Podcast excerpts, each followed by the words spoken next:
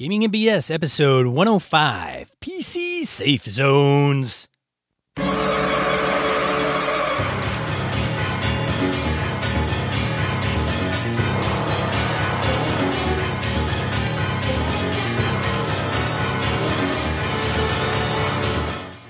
Welcome to Gaming NBS, a tabletop RPG podcast. And one of your hosts, Sean.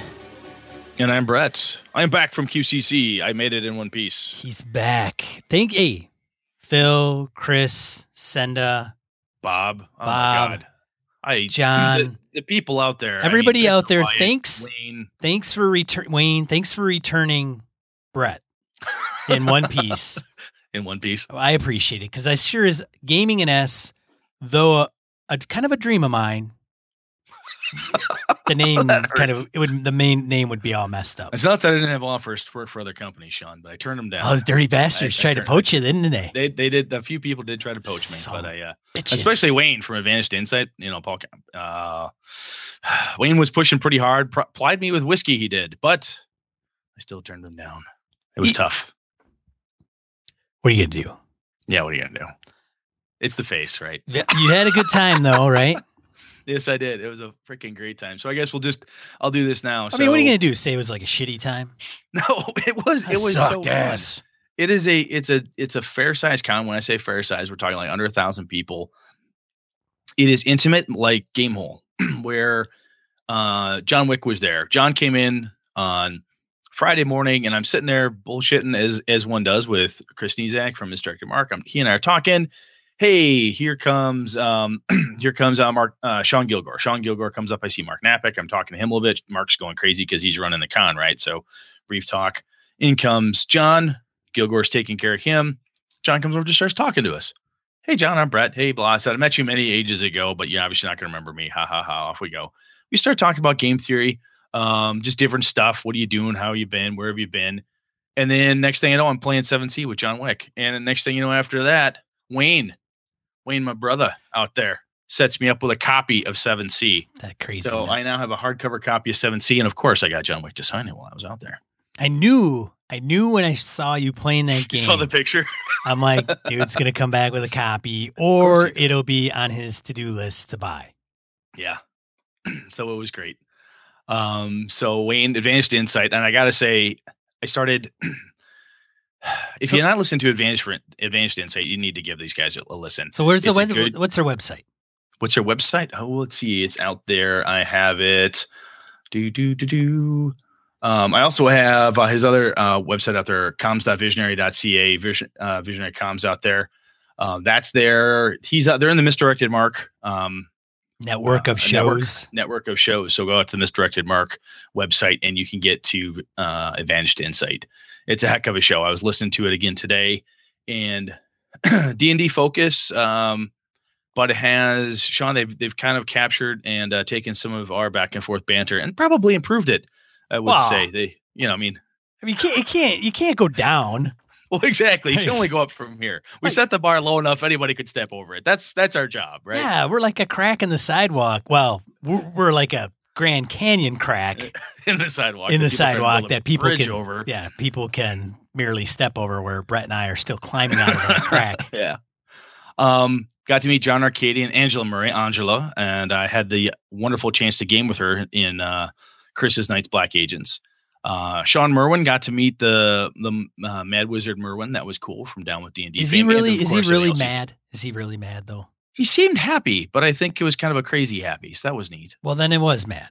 A little bit of mad. Mad Emily is in cuckoo mad. yeah, mad is in cuckoo man. Mad, right? uh, Emily and Senda from She's a Super Geek. I even got a chance to record a She's a Super Geek episode. I don't know when it will drop, but uh, Phil, Chris, yeah, Phil, Chris, uh, Senda, Emily, and I did that. That was a lot of fun. Not going to talk about the game or anything like that, but it was a lot of fun. We had a good time. Uh, Victor Wyatt was out there. Uh, it was awesome to see Victor. Just got it. Uh, Chris was driving us, driving him back to the hotel after we had uh, dinner the one night, and we just talked. And he's Victor's such a smart guy. Tons of fun. God, who else did I run into out there? trying to think. I think I covered everybody. I think. Oh, um, You're gonna miss somebody. Flanagan, Tom Flanagan, and his brother Mike. Those guys are awesome. I'm playing with uh with Tom and Chris's uh, Ravenloft game we played that we, we recorded, and I'm going to be kicking off an Avalon game with Chris, Emily, Kev Thulu, and uh, also Tom Flanagan will be in that as well. That starts this Wednesday, but uh, those guys were fun. Flanagan was a blast. He was just he's a great guy. Uh, he got in the the kill the Tarrasque game that uh, that Arcadian was running, and that was a hoot. Took us like four hours of four 15th level characters, but we took down a goddamn Tarrasque. So that was fun. It was a blast. I, I know I probably missed somebody. I hope to God I didn't miss anybody. But anyway, loads of fun. Uh, a great group, super welcoming, very inviting, and it feels like it wasn't. And I know somebody's gonna say, "Well, that's because they know who you are, Brett." Blah blah blah. I everybody there, people I didn't know. I sat down with the game a John Seventh Sea table. I was playing again with the Trask thing. Flanagan and I knew each other. I didn't know the couple playing with us. Everyone, it was just great gamers. Everyone was getting along. It was a hell of a good time. And if you can get out there, I strongly encourage you to go. They put on a damn good show. Um, I told Napic at one point, I said, How's it going? He said, Pretty good. I said, Well, I'll tell you what, Mark, from where I'm sitting outside as a customer, it was running smooth. I said, if you're on hair on fire behind the scenes, you guys are killing each other in panic. I don't see it. And Mark said, that's exactly what I was going for. I said, I'll tell you right now, man, you're running a huge goddamn project and none of your customers can tell there's any problems. Don't look behind the curtain. It's Mount Vesuvius back there. it could but- well have been. And I, but you never knew it. I mean, seriously, you didn't know it. Yeah. It reminded me a lot of how uh, slick the guys at Gamehole have it as far as it's just running. Things are happening. You have a question, you ask a, a con manager, boom, they have an answer for you. Ask any of the volunteers, boom, they have the right answer. They get you where you need to go. It was awesome. Sean, I'm hoping, I'm hoping next year, if I can go, it's a Sean and Brett tour, maybe a motorcycle ride. Yeah, we'll a ride out to Buffalo. Yeah, I want to go over Niagara Falls in a bucket. In a bucket. well, not even a barrel, just a little bucket. bucket. Little that'll be how bucket. you can. That'll, that'll, be how you can tell that Advantage for Insight. Uh, Advanced Insight post me is that we'll have a picture of Sean in a bucket going over Niagara. There you go. The show is the show is Brett's. Wow, he's gone. All anyway, right, we better get you. this going or we're gonna run long, dude. We are gonna uh evercon.org. Uh, my buddy Kev Thulu mentioned him. he's hooking us up with some uh, games on demand set up for Evercon. So we're gonna get our little uh, rendition of games on demand going there. And as always, evercon.org. Check us out. Hopefully, people can make it. Start your gaming year off right in January uh, and bonus BS episodes. Um, kind of back to the game hole thing. If you're running a game under our banner and we have not, we, i.e., Sean, has not yet gotten a blurb from you on kind of a audio rundown of what your game's about and so forth, contact us and uh, we can get something listed up there. Completely optional. It does not yeah, have to be done. It's really a comfort absolutely. level. Some people don't like to get on the mic. That's cool. Totally. So uh, we got a few people like today. Well, yeah, today, uh, as of January, January, I'm a few months behind. September 12th, um, 2016, Jason Rather um, talked about his Call of Cthulhu game that he's running. Sweet. Um, so yeah, yeah, yeah. Lots of good games, lots of good GMs. Going to be fun, fun, fun. Some of our events are already full, but nonetheless, um, we are welcoming more GMs if you want to run. I mean, even yeah. if even if you can't register and it's after like they're taking events, and you want to kind of pimp us to pimp your game at Gamehole, we want it to be filled. And yeah, there's open gaming, so, off grid gaming yep. all over the freaking place at Gamehole. So doesn't have, absolutely doesn't have to be an RPG. Could be a board game no, too. No. Board game, CCG, whatever you want to do. Miniature game. That's cool. We'll pimp it out. Very cool. All right, man. I think we should go on to a random encounter. All right. That's that's my cue. It is. Random encounter It's going to be a short week on Random Encounter because obviously we did the 31 days of RPG a day on the last episode. There's, you know, there's a couple comments, but obviously it's uh, fairly limited. You want to start off with uh, Steve? Sure. Yeah. Steve Orick wrote in, said, non gaming question. Brett, in reference to making a deal with the devil, you said, call up Old Scratch and see if he'll get the paperwork rolling. Was that a reference to the movie Crossroads with well, Ralph Macchio? If so, bravo, sir. You're my new hero. Well, Steve, I hate to I hate to say no, but no, it wasn't. Um, it actually comes from my uh, bad magic game that I was running. I had uh, I mentioned uh, Scratch, and someone said, "Oh, you mean old Scratch? Oh, great!" Um, but it was just the old uh, term for the devil. It had nothing to do with Crossroads with Ralph Macchio. I feel like you need to watch that movie just so I can see what that was about. Now you probably either they stole it from you or you stole it from them. I mean, it can't it can't coexist in the same space. That's possible. I'm gonna go find Ralph Macchio and find out what the fuck he's doing with my stuff. That's what I'm gonna find out. Well, that's a good approach. That's, seems legit. Anyway, Steve, sorry to let you down, man. Hopefully, I could. I may not be your hero now, but maybe I'll earn it later. Yeah, there's still time. There's still time. Back to you, Sean. What was the funniest misinterpretation of a game rule in your group? Jason Rather writes in During the mid 90s, TSR released some splat books in a desperate attempt to stave off bankruptcy. One of these was Combat and Tactics, which had some fun critical hit charts. Oh, I remember that. I remember those. When our group decided to incorporate those rules, we missed one important detail. PCs were allowed a death save to avoid the negative effects of a crit- critical hit. Oops. Boom, too bad. Boom, too bad. Dropping like Old flies. Rolemaster on that shit. During the very first session with these new rules, the PCs went into a dungeon and ran into a group of bugbears. Arms and legs were flying everywhere. Arms and legs.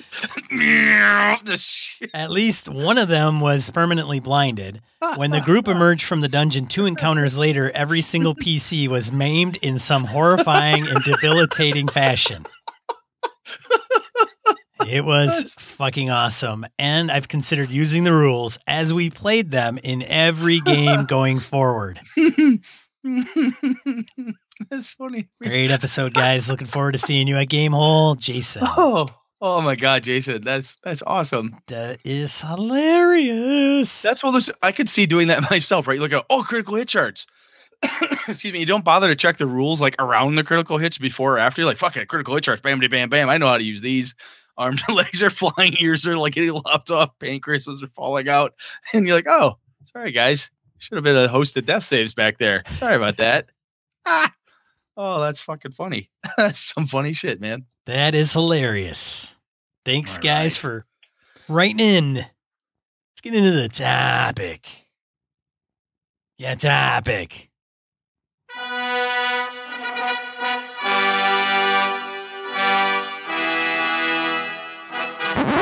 All right, Brett, give us the lowdown, man. What are we talking about? All right.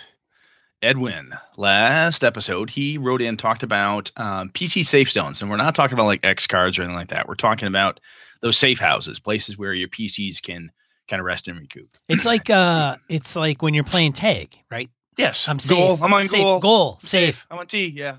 Yeah. All right. Then that's it. So he said, yeah, that's totally it. Um, so he said, do you allow your PCs somewhere where they can store items without fear, can heal and plot without worry? when you uh, when do you break that tacit agreement and have robbers hit them at home? Ooh. And I, I saw them like, oh yeah, it brought me back. It brought me back. It did. One of my favorite things would happen in uh, Vampire was that the guys would have a safe house. they actually let's go back to the safe house. Um, there was an old, old bar in uh, Milwaukee, Wisconsin that has closed. That if you'd ever been to Gen Con of Milwaukee, at some point you ended up at the safe house. Which, it's still around, isn't it? I think it's closed. No, I believe it is closed. No. But it was a spy theme bar. Had like walls that would shift and move and craziness. It was a lot of fun. Anyway, they had the safe house or safe houses, and it wasn't long after that I, I, saw how complacent they were becoming with the safety of said safe house that I'd blow the motherfucker up, and then they'd have to go find themselves another safe house. Um. So even though in that was in Vampire in the City, um, and so forth. But Sean, have you ever, even in D and D or any of the games you've run or played in, um, do you have you had a safe house or allowed your players to have such a thing, a castle, a keep, or something that was like the safe place they could go there and without worry of any intrusions from monsters or bad guys, do what they want? It, Brett, it's only been 105 episodes, man. My players have nowhere that they can be. Their player characters and players have no. There's no. There's nowhere they can run and hide and be safe. Well, if you step off the train, you get run over. The very good point, Brett. ask ask any rail hobo that's lost an arm due to a, do a miscritical hit in the old splat book system. That's right. Train runs over appendage. But even back in the day when you were playing or running D and D, did you ever have that where you had you guys built a keep or something, and then you had a place where your characters would go back to? Oh, we're done with this goblin infested whatnot. We'll go back go back home essentially and rest up. Yeah, I think uh, many there is certain places, but I think it's established. So yes, the answer is yes, Brett. So from my excuse me, kind of my voice is cracking bad here. Anyway, I think the um there's value in it, right? And from the player's perspective, I think the the the value is pretty bloody obvious, right? Like, hey, we can go do a thing, and then a la, I don't know if anybody out there has played um, the old Diablo um, one or two, so on and so forth, uh, video games. But you could go out, do a thing in a dungeon, go back to the town, and it was safe. It was a place you could get stuff, do things. It was a safe haven. Say you weren't attacked, so that's always nice. And you could stash stuff, um, have a home where you can put things. And from a GM's perspective, it's also handy because there's a time when the players like, look, we need, you know, you've had a great encounter, had this big adventure, whatever's going on, and you're like, look, yeah, we're gonna call we're gonna call it for the night. You guys are done with the adventure, everything's cool, it's all wrapped up, and the players go, can we just get back to the safe house, back home, or to the keep, or to the castle, or what have you? So yeah, you guys get back to the fort, get in at the get a room at the inn, everything's calm, everything's cool. A week will pass, blah blah blah, or whatever it is you do. Even if it's not a standard regular safe house or a safe place for people to go to or safe zone, even if it's an ad hoc one. Like, yes, Brett, you and the group get back there and you rest up. I think there's some value in that because sometimes the players, you need to have a break in the action, right? And it's a good idea to have uh, have the players have the opportunity to go somewhere where they do feel safe for a little bit, instead of uh, constantly on their guard and always waiting for the next thing to hit them. Now, granted, there's a time and a place for that, but sometimes from a story beats perspective or even just from the um, development perspective of your character or allowing the other the player characters to to develop you might want to have them be able to go back somewhere talk to a sage do something do some of those downtime things we talked about a couple episodes ago. Give them a place to do that stuff are you with me sean or are you thinking i'm a little crazy? Any other value props you can see with this? Brett i always think you're crazy. Yeah i know. I'm waiting for you to, vo- to voice it with verve. We tend to, in many games, there is usually a safe place established um, at some point. Now, I don't know how we don't really get into the stashing of the goods because, of course, in the most uh, majority of the games that I'm involved in, Everybody carries around 3,000 pounds of stuff. Yeah, because fuck those encumbrance rules. Fuck them right in the ear. That's why we don't like any of that crap. Bag of holding, dude. It can, you know, exactly. a small pickup truck and a trailer. It's all in there. It's all good. But even if it's not a place to stash stuff, it's a place to rest one's weary head, right? Just to yeah, recuperate. There is. And it's usually, obviously, some establishment. Um, now, going back to what Edwin was talking about, and maybe you're going to get into that, but when do you spring something on them at their safe place. Absolutely. That is definitely next. One thing that we did do um, for a Shadowrun game relatively recently is my buddy Jimmy was running it. And of course, we got in contact with a group, bad side of town, don't remember what city, but it had to do with, um, you know, kind of being part of the group that owned a nightclub. Oh, okay. Okay. And so the nightclub ended up being our kind of safe house. So we would go there. I mean, we we we'd get access to the back room. Nobody else had access except for some runners that were obviously well connected with the owner. The owner put us was kind of our uh, Mr. Mrs. It was actually female Mrs. Johnson that would give us missions to go on and to help her with whatever was going on. So, you know, we would go out from that kind of central hub. But yeah, um, we did have shit hit the fan there once. I think that's uh, the other thing that's important, like from a story beat perspective, is if it's always safe and there's always this place you can go, nothing bad ever happens there. Excuse me, it almost becomes too much. Like it, it's too safe. That safety blanket needs to be lit on fire every once in a while. The downside, of course, is that if you do that too much, there's no, there's never a safe place. That can be a theme, right, of a game where you're like, look, there's no safe way to run. You are on the run. Every government um, you know, break out the chase mechanics, boys, because you're running all the way across between Europe to, you know, to the Ukraine. There's just no safe place for you to go. Go, go, go. I think you have to, uh, from a game master perspective, do that periodically. You have to bring some of the. That's just a great place for the NPC bad guys who've been tracking you, the enemies you've made, and so on and so forth. Once the team my signal has always been is the is the group complacent with their safety? Yes. Oh time to fuck some shit up man. Because as soon as they get complacent to something then it's a good opportunity to start poking with them yeah. One of my favorite things i would do with uh with vampire characters was that vampires or even um non-supernatural characters is that they they'll be so complacent in their own strength like hey um to use the vampire analogy look i'm an undead god of Chicago. I'm kicking ass. I'm the prince's right hand man. Nothing back it up me. Yeah, some stupid human hunter groups may not want us vampires around, blah, blah, blah. I've killed all these people, so on and so forth. And every once in a while, someone would wake up the next night with a wooden stake right next to their pillow that they know they didn't put there. Or they would wake up slowly at noon because their house was on fire, their haven was on fire, and all their ghouls are dead or wake up, it's on fire, and there's a wooden stake through their heart, which in that game system paralyzes them. So they can't do shit. Um, there's always it, it, it makes for some really cool drama. To again, if you if you sparing, if you do it too much, it becomes it, it can become boring, like dead babies. Too many dead babies makes that boring too, as as as I know. Um, anyway, if you do it if you use the opportunity to add some drama into it and so forth, then it's like, oh my god, it's like a home invasion. One of the reasons it's so terrifying and everything is because it's your house. It's the safest place that you know of or that you live all the time. All your stuff is there. The people you know and love are there. And then when a thing comes in and invades that sacred safe space, it gets scary.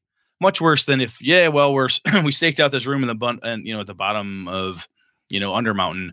We're guardian for orcs. Oh shit, goblins came up. Oh, we gotta fight them. This is your home, and there's something that can. There's something really visceral that can be from a frightening perspective. It is a great escalation point for that NPC bad guy, the mover, the shaker. She's behind the scenes and she's had enough of your character shit. And she says, you know what? Sean Angela have been running roughshod over my NPCs.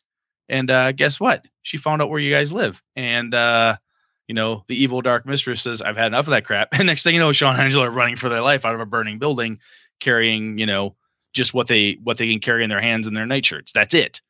Um, My 3,000 pounds of shit. 3,000 pounds of shit because fuck those encumbrance rules. That's right. Anyway, I got a donkey.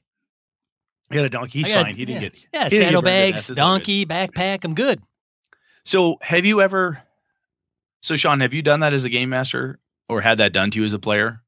Where I mean, we talked about a little bit with the with the set with the Shadowrun thing, but do you have any other opportunities or something maybe that you did to people? Uh, not that I have done to people that I can recall. I think the Shadowrun one was the it was the most recent game that we had run.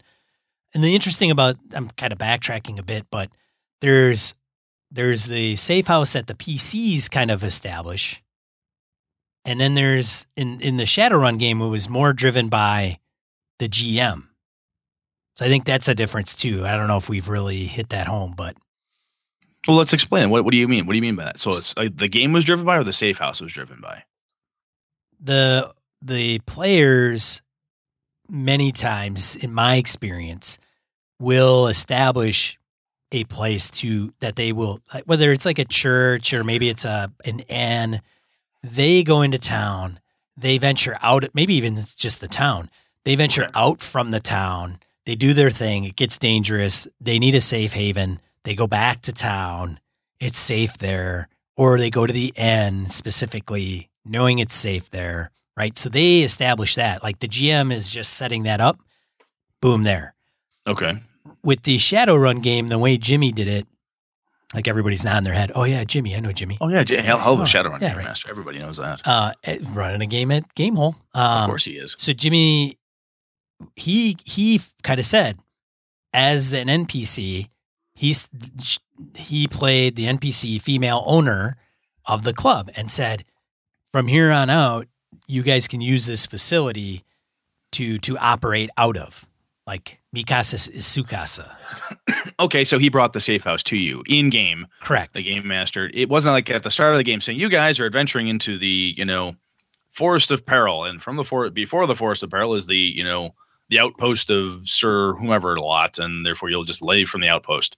That wasn't a um uh, an idiom or God, it's a horrible phrase. I can't think of a better one, but it wasn't a conceit of the story at the beginning. It was something that developed in the game after you did a job or something. Correct. We I don't even know how we got uh, involved. I don't know if somebody kind of solicited us in game to do a job and we were to meet at the club. We met at the club, kind of got the details, went on the job, completed the job, came back to the club, kind of said, "Hey, we're we're done. We're here for payment, blah blah blah." Based on that in the interactions we did, then it was, mm-hmm. "Hey, we want I want to retain your services. You seem like a trustworthy group. You know, I need some loyal folks. Can I count on you to kind of do that in return, you know, you can operate out of here, blah, blah, blah, blah, blah. You know, and I've got staff that look over the place, security, whatever. We're like, man, yeah, Ace is cool. Absolutely. So that's an in that's an in-game non-experience point based reward. Y- yes. Which is a cool thing that you can do as a game master. We talked about this, I cannot recall which episode. And you know what to do if you don't remember what episode it is. You start at one and listen forward. But we talked about this before is the it's that concept of uh, um, giving someone title or access to a thing or whatever it is. And this, these safe places can be a wonderful opportunity. We had this in Sean when you were running us through the kind of the hex crawl. I did for a little bit with 5e. We we went, we did a job yep. for that one uh, outpost, and because we did the job for the outpost, saved the wife, took care of things, made everybody safe and comfortable. Like, look, anytime you guys need a place to go, you're in with us we got you covered. It wasn't, you know, necessarily free room and board forever, but we at least had a place to go that they would always look out for us.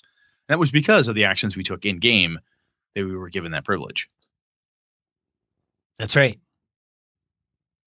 So I think one of the coolest parts, if the players, depending on the nature of the game, in a game like Vampire or Amber or um, shit, even in my bad magic game and so forth, one of the things that the players do is they try to find such a place immediately. If they don't have it built into their character story, their home, where their apartment is, or something that's in that modern type of settings, where do you operate out of? You're not just um, uh, mercenaries. They were real people in the Chicago areas, are their characters, and where do you live became part of the backstory question a D&D game, a lot of times you're a random adventurer or Dungeon Crawl Classics or whatever. You may be from the town, but one of the biggest rewards you can get, God, excuse me, is something that get, makes you stay safe. A place you can go that lets you lick your wounds, heal up, have those out of game moments, and count your gold pieces, get healing, go to the cleric, do something there. So I have found that a lot of times, even if they don't recognize it as a reward necessarily, but when they've done something really cool, like like your Mrs. Johnson did for you in the uh Dur losing it Shadowrun game. Yep. Um, just saying, hey, y'all done good. Here's a thing for you. That's huge. That could be a really big thing. Now, granted, you fuck it up, it can get taken away from you. And the other thing it does is it makes you beholden to the person or persons who granted you that thing. Yeah, and there was an arrangement like that when we talked to this NPC. It was I'm kind of being flippant about it. Like, hey, why don't you just, hey, you can base your operations out here. Sound good? Okay, sounds great. You know, there was dialogue and then there was more of a retention. Like, I want to retain your services. I'm going to pay you to do jobs for me, you know, blah, blah, blah, against this gang or these gangs. And um, they're coming down on me. I need stuff done. I need, I need you to, know where to find you at right. any time. And if you're here, I can find you all the time. Right. And and also, you know, I I want to provide, you know, this place for you. You know, you can store equipment. I mean, they had she had gear in the basement. I mean, you could open up the wall and there's weapons and guns and all this other stuff, as it is in Shadowrun. Um. So yeah, yeah. So there was a dialogue, and it was kind of like I thought it was. I thought Jimmy did a good job of putting that in front of us, and then us taking advantage of it. And then there was the night that all hell broke loose. Of course. Yep. In one of my Avalon games, or a couple of them, the characters have had uh, homes or places that they operate out of. One of them, they ended up with a bar called the uh, the Lucky Dog which was named after the uh, ugly ass three legged dog that lived there with one eye and one ear and three legs and no tail. Called it Lucky because why wouldn't you? Um, because he's not dead. Because he's not dead, exactly. Right. So they start. We just started like this place, and Lenny's character goes, "I'm going to buy it." He makes up. He gets enough money. He gets the guy in trouble. He ends up with the property, and then it became a place that when they killed a gorgon in the underground streets, um, the big metallic bull from uh, D and D, they cut its head off and get it taxidermied and bring it and hang it over the fireplace. As you do. It became a, exactly as you do. Hell, if I had a gorgon head, I'd totally do that. But they um those places become a cool thing also where the players are doing stuff with it. You know, you have a you have a keep, you have a thing, and like this would go good over the mantle. This would go good outside the doors. And it sounds kind of cliche, but that's fun. It can be a lot of fun to deal with equipping the safe house, equipping the safe place, the safe zone for your characters. And that also, I encourage that stuff, right? Because that makes it all the more impressive on the players when I fucking burn it down and they're like, God damn it. You know, we spent a year in game time building this thing up and I forgot, you know, I, I pissed off this bad guy and he lit the place on fire. We barely got it put out, blah, blah, blah. It becomes a lot more, there's a lot more buy in there as opposed to just some town or some bar. You know, even if they don't own it, they get to know the bartender, they get to know the wait staff.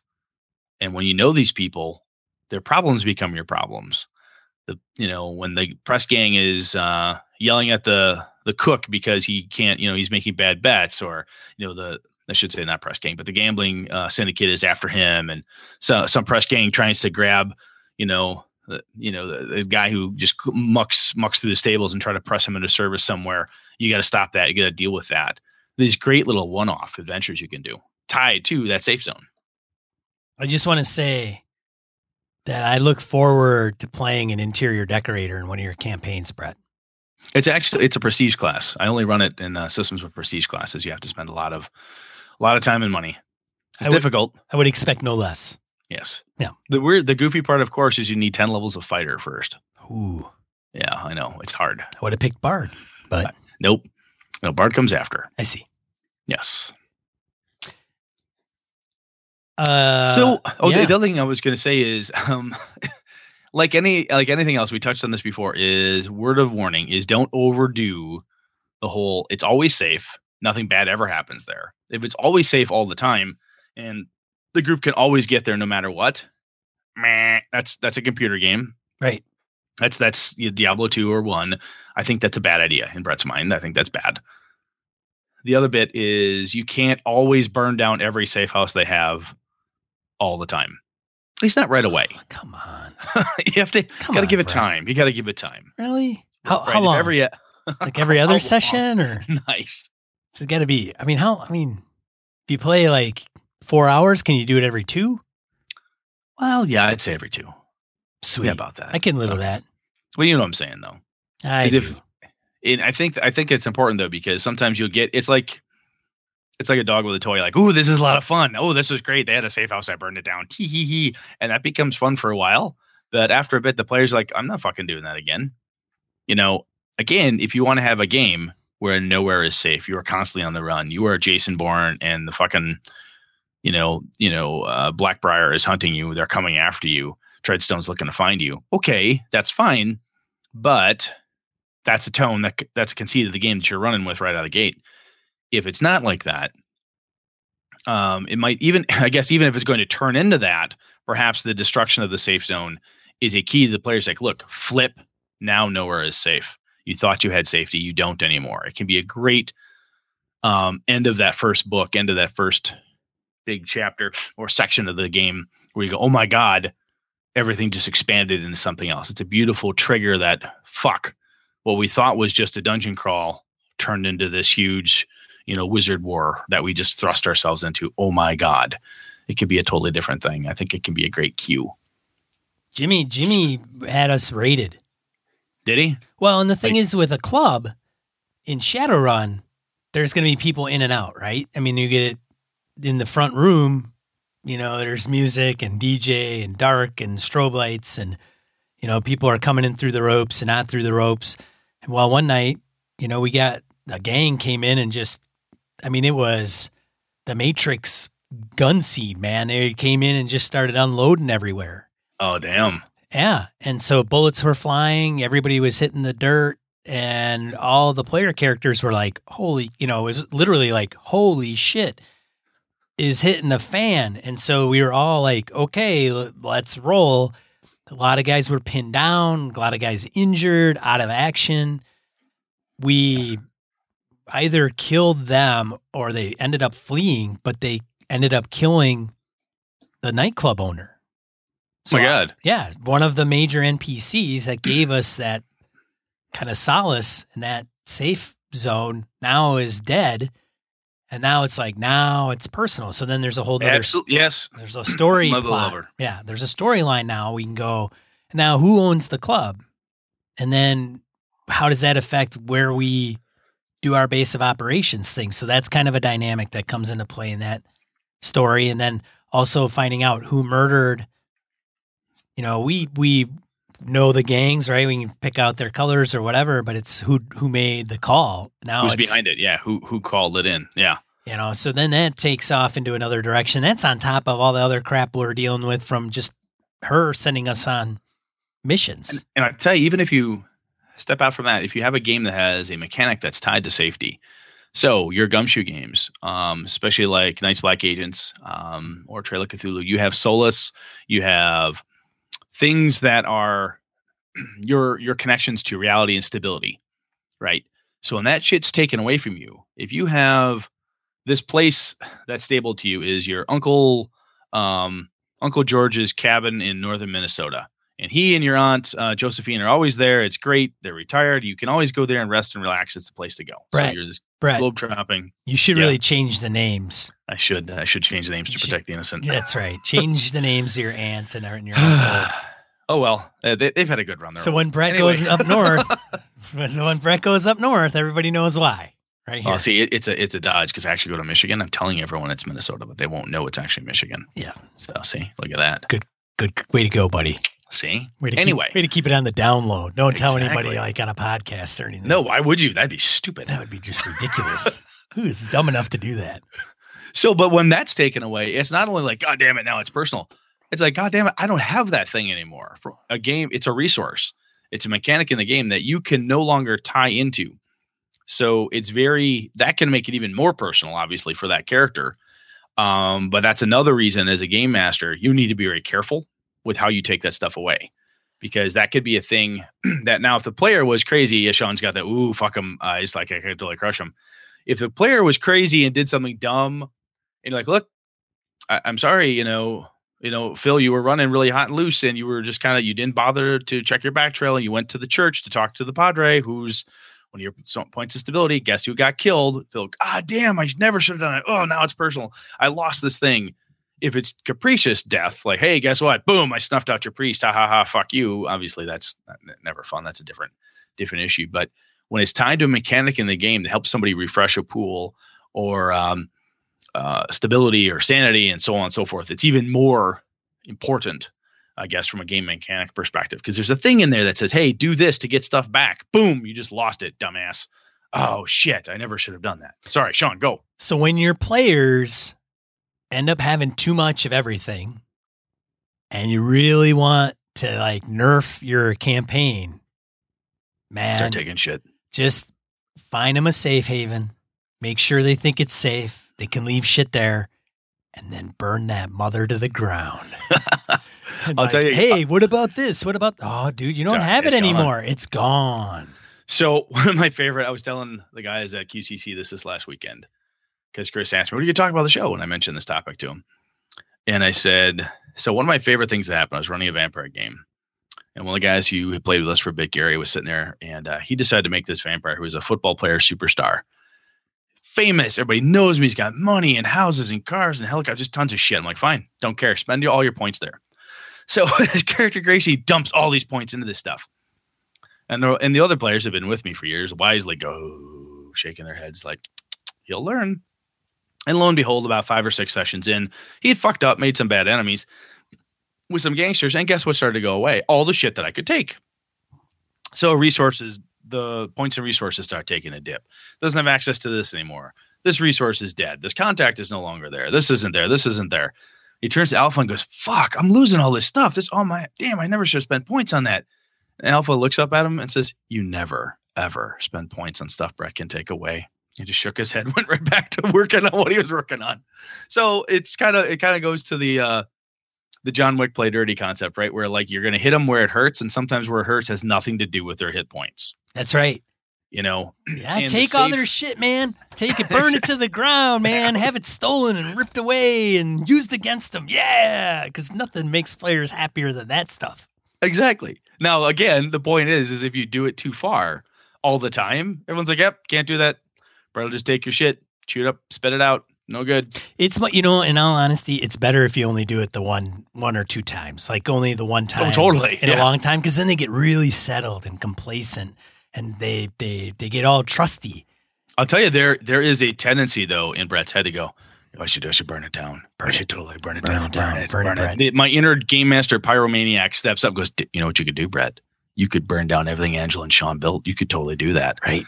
You could make them cry. Yeah. And then I'm thinking, wait a minute, wait a minute. When's Magic items don't last, burn. Oh exactly. shit! Shit! I got. I did that the that. last two ep- uh, campaigns. You know what I'm going to do? I'm going to let them keep the safe house. It was like touch and go. They would come up, maybe have to fend off the safe house, but they always maintained it. Right. I did that a couple times. And then the players are then they're like, okay, who knows? It's not like dead babies in Brett's game where they're you're up to your ass and dead babies. Um, so, which again, as I said before, overusing anything, any trope, any concept any shtick is bad. This is another one of those things. If you always take away everything that they have, it becomes boring. If you give them opportunities to, you know, think you might take it away, but then fight, fight, fight. No, see, I kept it. Ha ha! I beat you. I beat you, Brad. I totally kept my stuff. Man, it was a tough fight, but Sean Angela kept it all together. Great, cool. You know, and then maybe Phil loses something, but he fights and he gets it back. You know, that's that's cool. But if all you do is one where it's always safe, or two where it's always taken away from you. Bad. Yeah. It's just, I mean, it, it sounds it sounds cliche. It sounds very obvious when you say it out loud, but it it bears it bears saying out loud. Don't do it all the time, and uh, you can. It, it's a great tool. I really think safe zones are a great tool for players and game masters. Well, and you can me- mechanic it up if you need to, or house like even if it's there's no rule written. Like Brett hinted at it earlier, where let's say you if you go back I mean, as a GM, DM, you can sit back and say, if they go back, in my mind, if they go back to the safe house during the day so many times without, I don't know, doing a stealth check or being cautious, every time they do it, it the percentage gets higher that somebody's going to track them back there. It's a clock, right? It's right. a clock. And the only way the clock goes tick in their disfavor right. is when they don't do it right. Right. So yeah, they maybe tick off the wrong people and then they get tailed. And if they don't keep track of that, eventually they're going to get lead people back to that place. You know, maybe they don't go there that often, right? So if you want to play safe, maybe there's a spy that only goes to the one location in the middle of the woods where they've got a cabin and they've got a false floor and they open up the floor and there's a yep. huge cache of weapons and a passport and a thousand bucks in cash or 10 grand in cash and a duffel mm-hmm. bag. They shove it all in there and they never go there except when they're on the outs, right? When they're burned. Yep. Then that's okay. But if they're going to take advantage of it all the time, like it's a hotel, that's eventually you, you put the smash down on them and, and, and do it mechanically. You could even say, Yep. Yep. Get set a clock. Click, right. click, click, click, click. So if you think, if um, spoiler alert, if you haven't seen I am, I am Legend with Will Smith, um, the when it all goes to hell is when Will Smith ends up back at his safe house and the person who took him there didn't use the vinegar solution or what I can't remember what it is specifically to wipe his scent. And guess what? The creatures find his fucking house. Yeah. And they've been looking for him for a while. The one time the precaution wasn't taken and he'd been building up a pissing off the creature's perspective for a long time. So the clock in that case would go ticky ticky ticky ticky ticky ticky tick. And guess what? Oh, someone else took you home. They didn't know the safety precautions. Flick, you know, two, three, four, five clicks of that clock, and boom, next thing your house is getting torn apart. Yeah, and it could be even just maybe it's like death saves in 5e, right? Three in a row. If yes, if it's reset, could totally be like that. If it's reset, You know, maybe they make a save, then it's reset. But if they fail three times in a row, and they don't, they don't need to know. Like the DM could roll behind the screen, ask the players, right? Because the players will like say, that. "Well, I like that right." idea. The I've players never done it. always, the players, you know, the players will argue, "Well, we always do that." So just maybe as a GM, give them the benefit of the doubt, roll it behind the screen, use one of their skills as the, like maybe it's the highest, maybe it's the lowest person's skill. You're always rolling that, and if Well, I'll they, tell you what. Even if they even if you made them roll it out instead Sure. of you going back home, make an X check right? to make sure you went back and used the right precautions. Sure, you can do it out in the open too. And they go, "Oh, I failed." Okay, then you move the clock. How many ticks do we get? I'm not telling you. Right. I mean, Well, that itself, Sure. that itself makes the paranoia go higher too. I know I fucked up, and I have no idea how bad it's going to be yet. Well, and they could wonder: is it three fails? Is it three fails in a row? Is it five within an X amount of time? Is it five within so many Yeah. rolls? I mean, which is a great way to get their paranoia going, right? Because it's a safe house, it's a safe zone, Right. And uh, if you want to have that pressure of maybe, maybe not, right. good way to go. Yeah. We good? I think we're good, man. Let's move it on. All hey, right. on, as we always say, though, if you've used safe zones, safe houses, and so forth in different or better ways, you like hate what we said, you got a better way to do it. You want to call BS on us, do it. Get us back, and uh, we'll throw you into into the old uh, random encounter, and uh, we'll deal with it then. Yeah, by all on. means, let us know how you handle it, or if you've had some cool, cool Yes. safe houses, safe places, and how you've run those before. All right, die roll. Two to four miscellaneous points of gaming and geekery we want to share with you. Brett's got four. Brett's brought a, a normal, like he's uh, brought his Finally, A I game on it- this. I brought my normal workload to. Actually, Guy's like off for four days, five days for a con. He comes back with four die rolls. I don't I get just, it. I'm just feeling refreshed, man. Nothing happens in a week. Brett doesn't have any. I don't get it. Yeah, it's because I was slacking off. I got three. Brett, All right. So I think I talked about this before, but there, um, uh, all clowns will be arrested. South Carolina Police Chief vows to arrest anyone who dresses like a clown. Do it. exactly. I hate clowns. I like it's illegal, it's dangerous, it's inappropriate, and it's creating community concern, so it needs to stop. What he's talking about is that there have been a number of children in the in the that have claimed, and other adults have claimed this that people dressed as clowns near the woods and this near this Greenville apartment place. There's been clowns, people dressed as clowns, trying to entice children to come into the woods. So, okay, first off, that's motherfucking creepy. And if it is exactly what I hope to God it's not, if it's as bad as I think it could be, then stop these motherfuckers because that's horrible. Yeah. From a game twisting perspective, it's this is something you take into Call of Cthulhu or a Esoterrorist or something along those lines. It's nasty. It's bad. Um, I honestly hope it's some bizarre, twisty prank. I'm not looking. Obviously, I don't want anyone hurt. Right. That'd be bad. But anyway, it's gameable. It's uh, it, it may unfortunately be a horrible thing, and it might be one of those things that is quite possibly X card worthy for some groups or folks out there. But I want to call it out. Um, so I had gotten into the Blades in the Dark Kickstarter a while back. It's my number two, and uh, he's late. Mr. Harper is late. I was getting kind of pissy. I talked to Harper, and uh, very professionally, nice back. I had voiced my concerns. He said, "I get it. I understand. I've made some mistakes, so on and so forth." He was super, um, super nice, very uh, professional back to me, very um, quick to get back to me as well. We changed uh, changed um, IMs through Kickstarter in the same day, which is really nice. I was expecting I was going to fire something. Ah, fuck, he's never going to back to me. Boom, Harper gets right back to me. Good back and forth. So by the time this drops, it should be um, should be live. But it looks like Blades in the Dark is going to partner with Evil Hat to do their print and distribution, which is awesome. Evil Hat knows how to do this shit. So I think the last legs, the last big um, missing piece for the Blades in the Dark Kickstarter will be well in hand. So I'm once again excited about the Kickstarter. I'd kind of lost my zip for it. Uh, Sean uh, Wayne and a couple others I talked about. I was kind of pissed. I like I don't even fucking care about the game anymore. So I'm like, you know what? Screw this. I'm going to go talk to Harper, and I did talk to John Harper as I said. So anyway, hopefully this would be a good move. I'm seeing what he put out, better, clearer communications and everything over there. So kudos to John Harper to listening to me and other people who had voiced issues. And uh, to his credit, dude stepped up. He's getting it done. So he mess yeah, he messaged everybody on the Kickstarter and said, "Here's the deal," and he announced the the partnership with Evil Hat, and even stipulated they're going to help me get back on track. You Yes, know, we're going to get back on timelines. So I think my interpretation of that is John was doing what he could, fell behind, probably got overwhelmed. A lot of people probably I, I expressing concern. shop, right? Right. People expressing concern. Mm-hmm. He probably was like, "Holy shit, this is like becoming a serious thing." Uh, Evil Hat, however, they got into contact with each other. I'm sure Evil Hat was like, "It's a really good product." Probably wanted to help him out. Mm-hmm. They've got project managers. Sean Nittner does a lot of project management for those guys on a contract basis. But Evil Hat is even stepping up their game. So yes, I should I should have probably put that as one of my die rolls. Um, Fred Hicks put out an announcement, basically saying, "Here's what we want to do with Evil Hat because we've done this and we've done that. And we've kind of explored. Well, what do we do? Like, do we want to continue doing this? What's kind of our our direction?" And so he outlined how they've hired some full timers and they're, you know, going to be doing partnership probably with people like John that you know, I, am positive that yeah. that announcement had a lot to do with it. Yeah. I think the, the two are closely tied. Well, you know, it's like, hey, we can help you if you let totally. us. And yeah. you know, we think you got a good product and let's let's collaborate, get it out the door, you know, and everybody will win.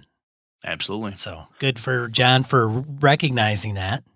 Oh, totally. He could have he could have pulled a Far West and just be kicking, screaming, and pissing people off continually. He actually stepped in and uh, stepped up, I should say, and acknowledged and is doing stuff to fix it. Yeah. Love it. It's yep. good. That yep. makes me uh, again, as I say, it gets my faith back. Sure. So next up is there's an interview with Mike Pondsmith, the creator of Cyberpunk Cyberpunk 2020. Link in the show notes. That's out there. And I also have a link to a Doctor Doom cosplay, which is uh, Doctor Doom is one of my favorite comic villains of all time and it looks fucking amazing. The dude, the costuming he did on that is just rocking. Take a look at it. Link in the show notes. It's awesome. Doctor Doom is just he's so cool. Sean, your turn. Uh, first one, Wisdom Save, Game Master ideas, tips and tricks for tabletop RPGs. Link, I- the link in the show notes will be to the dungeon category on the blog. And when you go there, there's I don't know five entries, but literally you click on it, gives you a map of a dungeon, all the encounters, what it's fielded, even what to read to the players. Um, so it's kind of like a dungeon. You go there and it's one shop dungeon. Here you go, all for free. Um, there's some other resources on there. I think it's worth checking out. Um, by all means, I, I, I don't know. That looks pretty cool. Yeah. I was just poking around in there while you're talking. That looks yep. nice. Yeah, check it out.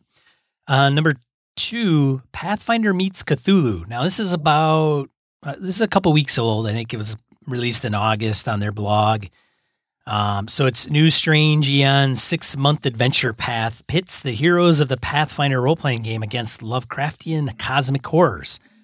So I thought, you know, that was that's right on my alley. Pretty cool of Paizo to actually do that, and it's it'll be Pathfinder and Lovecraft. Boom.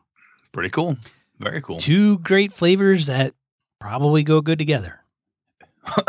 yeah, I mean, if you, if you want to punch Cthulhu in the face, Pathfinder will help you get a character that's absolutely tough enough and feed it up enough. He could punch Cthulhu in the fucking that's, face. That's true. Although God forbid that Cthulhu is. I can't imagine. Pathfinder the, up Cthulhu. Yeah. Jesus Christ, what his stats look like. I can't imagine. Uh, that's got to be the end game, right? The end. That's got to be last module, big bad. You're gonna have to beat up Cthulhu. Wow. As I've said, I mean, you and I have talked about this. I mean, Pathfinder may not be our bag right now. Right. But uh, goddamn, I had some good times playing it, so I'm not gonna bash it. I'm not gonna bash it. Um, and my last one, Adventures in Middle Earth Player's Guide. So we probably announced this when. Yep, uh, we talked about that earlier. Cubicle Seven, yeah. So the Player's Guide is out in PDF right now. I think it was released like two days ago, and this is September 12th. So yeah, you can check that cool. out. If you want to do 5e and Middle Earth role playing, it's available now. Very cool. Uh, listeners, we had Kev Lovecraft pointed out to us 25 miles of forgotten tunnels in Germany. Link in the show notes. This is the type of thing that's just, again, it's super, super gameable. It's like the tunnels under Paris, all the stuff that's out there. If you're a Lovecraft fan, you you got a great place to st- to stick your ghouls and weird underground cultists. Matter of fact, you put your ghouls underground cultists no matter what game you're running. It's just really, really cool. And when it's real, um, as Ken Hite would tell you, start with Earth and go from there because Earth has lots and lots of cool shit. And here you go, one more example. Last one is Matt Bonhoff tells us about uh, Himmler's Witches Library.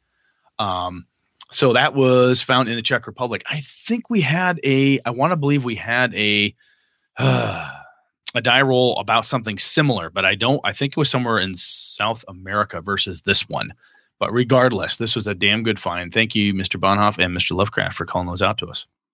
Yeah, thank you.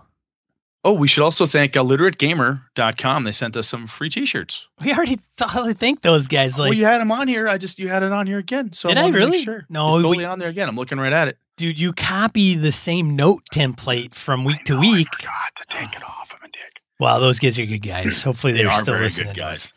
Absolutely. And one more time, um, Wayne and uh, and the boys over at uh, Misdirected Mark. Um, I'm talking about Advantage Insight. We talk about Misdirected Mark a lot. There's other shows in their um, in their little uh, what the hell's the term? You're telling me it's a podcast network. Podcast network. There we go. In the network, Advanced Insight is one of them. Visionary Comms is the other place where you can find Wayne. If you're not following him on Google Plus or whatnot, do so.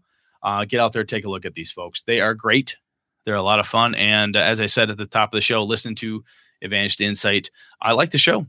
I like their I like their format. I like their back and forth. I think they've got some cool stuff. And uh, after talking to Wayne in person at QCC, I would love to just sit down with uh, with those two guys and just shoot the shit with them. I think it would be great. That's awesome. It's a great. It's a good show. Give them a, give them a listen. See what you think. And with that, this episode of uh, Gaming and BS sponsored by Gamehole Con, a gaming convention. In case you haven't heard about it, yeah, somebody should mention that. It's a Game Con in November, first weekend here in Madison, Wisconsin. Uh, get your ass to Gamehole Con. Visit gameholecon.com for more information. Thanks for sponsoring the show, Alex, and the Gamehole folks. Uh, otherwise, um, what are we talking about next week, Brett? I'm thinking next week we might talk about um, evil games, or I might do something a little bit different. I'm not sure. I was also thinking about diceless RPGs. I don't know, man. I got a couple things around knocking around the old noggin. You know what you're gonna have to do, Sean? You're gonna have to tune in and listen and find out just what the hell we bring up. That's what's gonna happen. Oh, okay. Oh, this sounds great. Um, for those of you that are out there that have spread the word, thank you very much. We much Absolutely. appreciate it. No, it's great. Between that and the awesome reviews we get on iTunes and other places, um, the BSers, man, you guys are awesome. We say this all the time, um, and it's it's true. I mean, it's just it's great. Otherwise, so, thank you. Yes. Go ahead, Brad. Thank you. No, that's it. Just thank you all. That's all I had. All right, then with that, I can't top that. Um, I'm one of your hosts, Sean.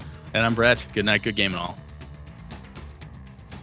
Gaming and BS produced with the help from the following patrons Christian Sexy Voice Serrano, Kevin Lovecraft, Joe Swick, Brett's biggest fan, Steve Day, Jeff Rademacher, Boris DeGary, Mark Anthony Benedetti, Bruce Cunnington, Eric Jeppesen, Andy Hall, Misdirected Mark Productions, Sean Nicholson, Tim Jensen, Chris Steele, Old School DM, Knights of the Night Crew, Palladian, Jason the Beard Blaylock, Remy Bilodeau, Jason Hobbs Hobbs, Mirko Froelich, Wayne Lumrunner Humfleet, James Carpio, Na Caprio, Mark Tasaka, Tony Baker, Not So Pure Mongrel, Lord Tentacle, Brett Pazinski, Corey Johnston, Tim Shorts, Eric Tankar, and Brandon Barnes. Consider becoming a patron. For the cost of a coffee shop coffee, you can support the show for an entire month. Whoa.